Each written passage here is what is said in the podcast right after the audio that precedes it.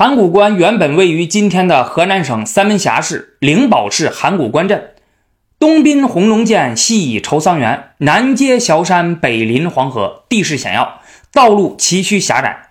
因路在谷中深险如寒，故而得名函谷关。其扼守古代中原与关中的交通要道小函谷道的咽喉，可谓是一夫当关，万夫莫开，历来就是兵家必争之地。战国时期的秦国曾经凭借此天险，多次打退了关东六国的进攻。以函谷关为分界线，其以西为关中，以东为关东或关外。啊，然而呢，在汉武帝元鼎三年（前一一四年），汉武帝下令将函谷关向东迁移了三百里，到了今天的河南省洛阳市新安县。啊，这就是汉函谷关。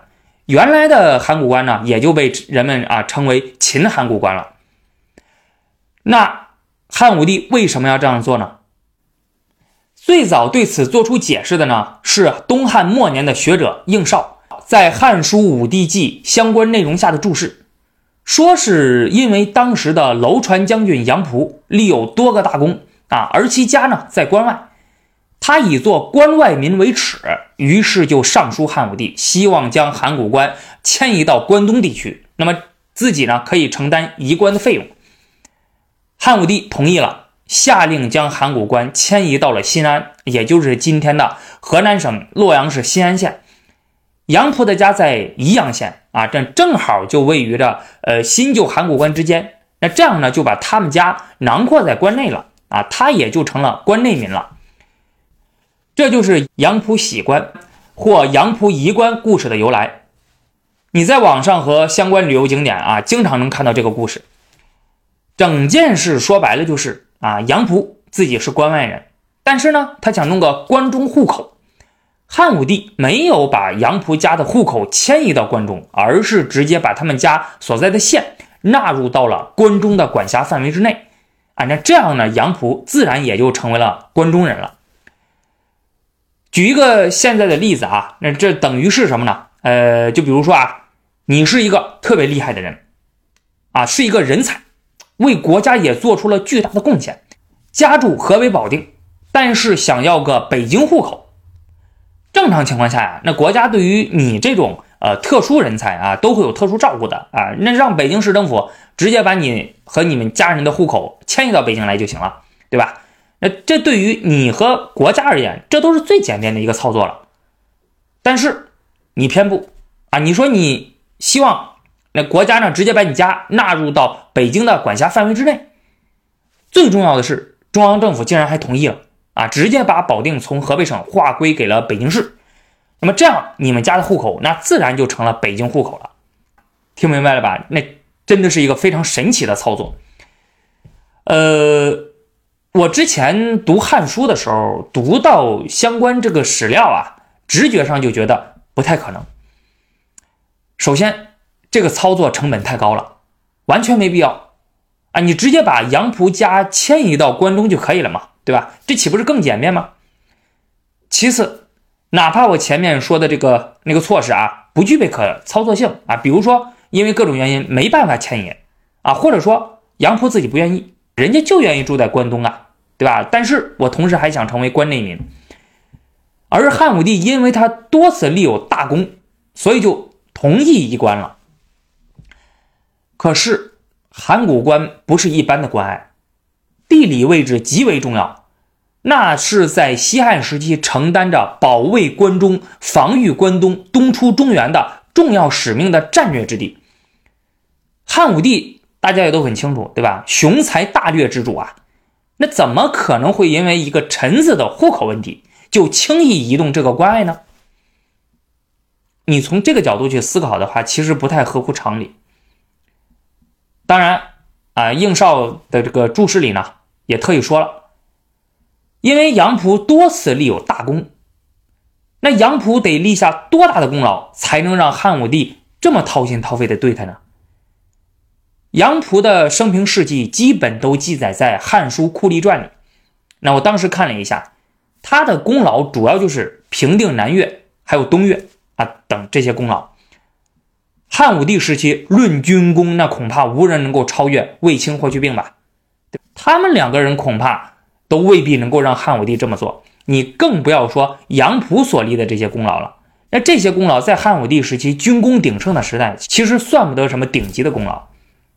因此呢，我当时就觉得不太可信。应少的这个解释可能并不是汉武帝东移函谷关的原因，或者说呢，如果说这条解释是真的，最起码这只是表面的原因，它是个表象，实则里面有更深层次的原因。只是当时汉武帝啊没有办法宣之于口，对外公布。汉武帝。再下一盘更大的棋啊！他早就想这么做了，只是恰好利用杨溥提出的这件事，汉武帝顺水推舟而已。啊，如果是的话，那也有可能是这个原因。那有这种疑问的啊，可不只是我一个人。北京大学历史学系教授辛德勇老师在其论文《汉武帝广观与西汉前期地域控制的变化》，暨南大学历史地理研究中心的这个胡芳老师在其论文。汉武帝广官错置与西汉地缘政策的变化，以长安、洛阳之间地域结构为视角，都对此提出了疑问，并且做了探究。辛德勇老师在他的论文里梳理了从古至今的学者对应少著书的看法。有的学者同意啊，比如郦道元的《水经注》啊，祖宇的《读史方舆纪要》等都遵从了这个说法。也有学者表示质疑，有的学者认为。杨溥被任命为楼船将军的时间，在汉武帝下令移官之后，当时杨溥还没立下什么大功劳，时间对不上。还有的学者更进一步，认为以汉武帝的雄才大略，拓展荆棘之地的费用，怎么可能会让臣子来掏钱呢？那汉武帝为啥要这样做呢？真实的原因到底是什么？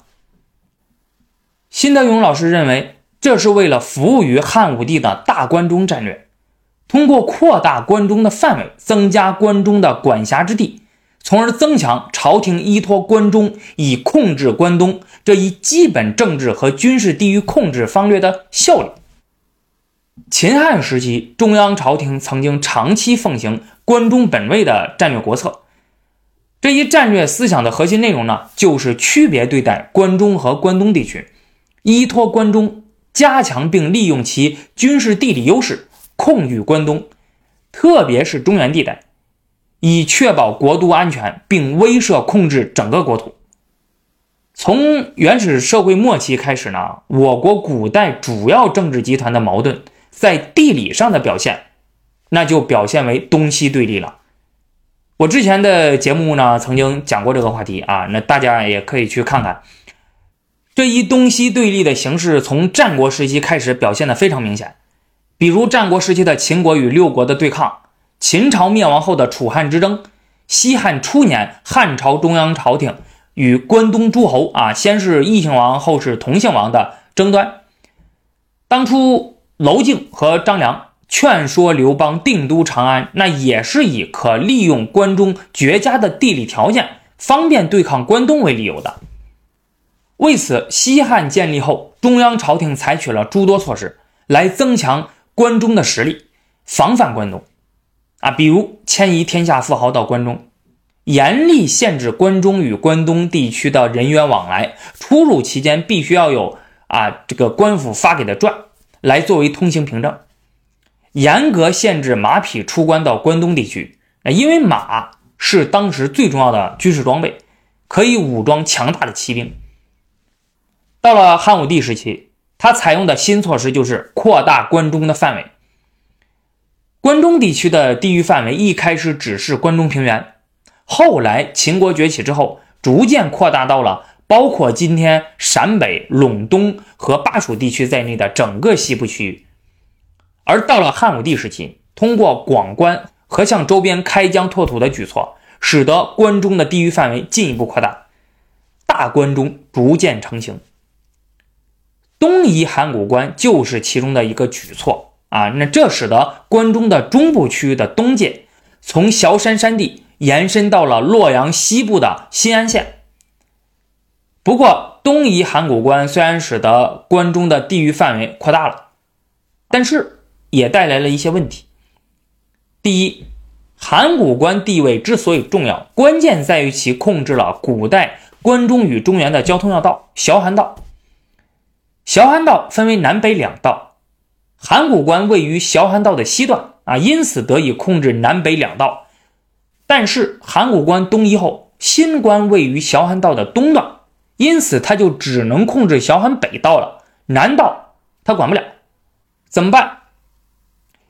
为了弥补这个缺憾，汉武帝在移关之后，在新旧函谷关之间的地方呢，设置了弘农郡啊，治所就在呃旧函谷关所在地，并且还将进入关中的另一条通道武关附近地区也划入其内啊，这显然是有助于强化京畿地区的防卫能力，有助于更有力的控制关中东出的通道。第二个问题就是从山河形胜来看。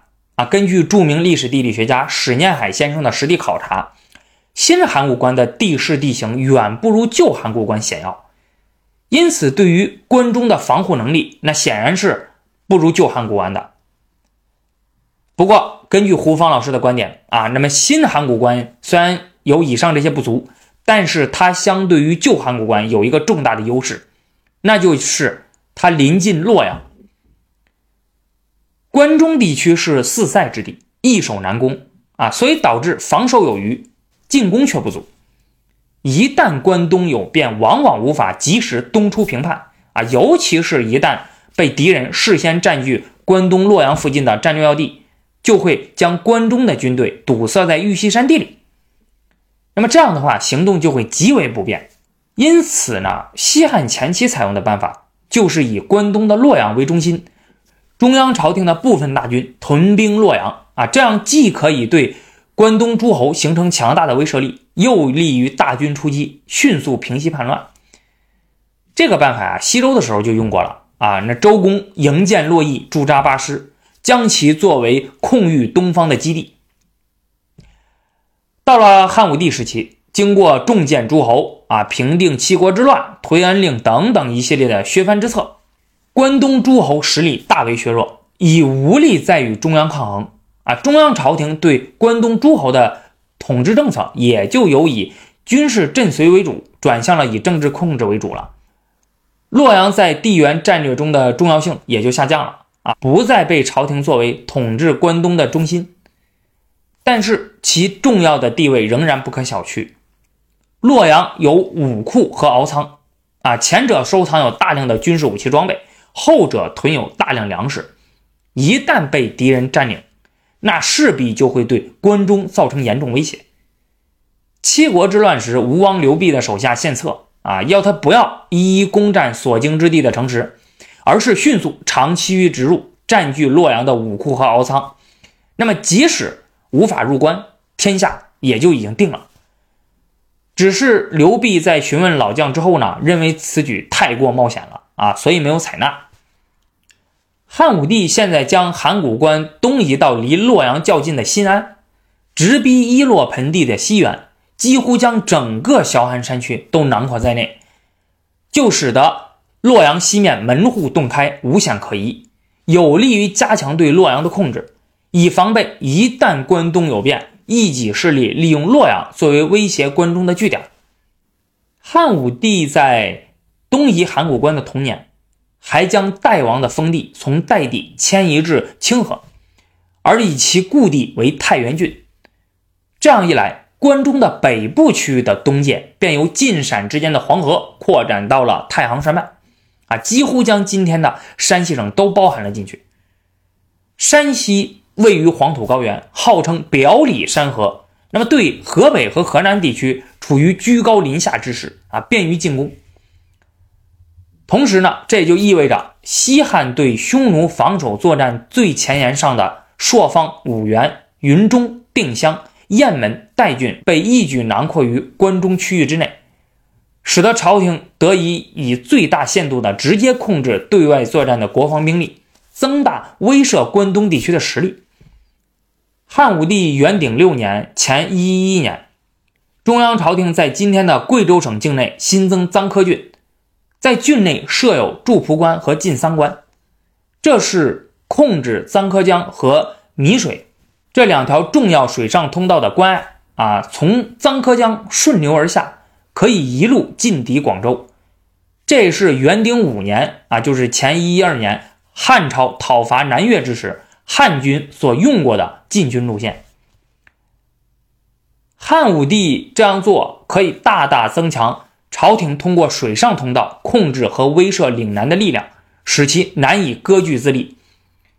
由此，关中地区南部的东界也就由四川盆地东南远向东南推进至驻蒲关、晋三关一线的滇桂、黔桂间的山地。关中地区除了在东部迅速扩展之外，在其北部、西北部和西南部也有大幅度扩张，那只不过此处的扩张方式采用的就是开疆拓土的方式了。在北部，元朔二年（公元前一二七年），卫青率军从匈奴手中收复了河南地；在西北部，元寿二年（前一二一年），汉霍去病攻占河西走廊，随后汉武帝在此地设置了河西四郡。那河南地还有河西走廊呢，就都被纳入到关中地区了。在西南部，呃，这片呢是西南夷啊。元鼎六年（前一一年），朝廷在开拓西南边地、设立臧科郡的同时，又设置有武都、岳西、沈黎、文山诸郡。关中地区西南方向的地域范围延展至了今天的云南地区。综上所述。汉武帝东移函谷关的真实意图，并非是因为杨浦耻作关外民啊，请求移关，汉武帝因其立有大功而同意的结果，而是作为汉武帝构建大关中战略的重要一环，旨在扩展关中地区在东部的边界，增加关中管辖之地，以便增强关中实力，方便就近控制洛阳。本质上还是服务于西汉自立国以来就一直坚持的“关中本位，以关中治关东”的国策。好的，那本期节目就到这里了，我们下期节目再见。